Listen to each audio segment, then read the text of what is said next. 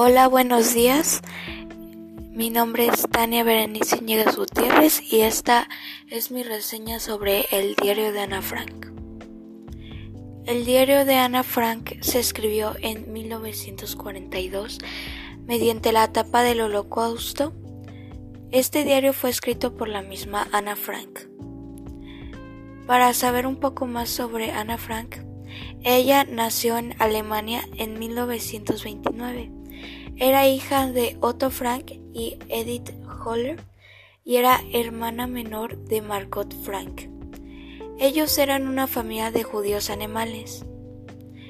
Y en 1942, Ana Frank, al cumplir 13 años, le regalaron un diario el cual llamó Kitty e imaginaba que era una amiga a quien le contaba todas sus experiencias sobre el holocausto durante más de dos años en un escondite con su familia y otros cuatro judíos, porque pues estaban escondiendo de los nazis en Holanda durante la Segunda Guerra Mundial, porque Adolf Hitler culpaba a los judíos de los problemas sociales y económicos.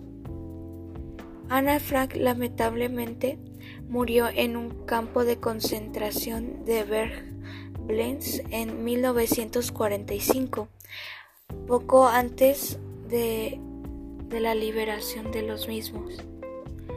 Murió apenas cuando ella tenía 15 años. Su diario se ha escrito en 67 idiomas.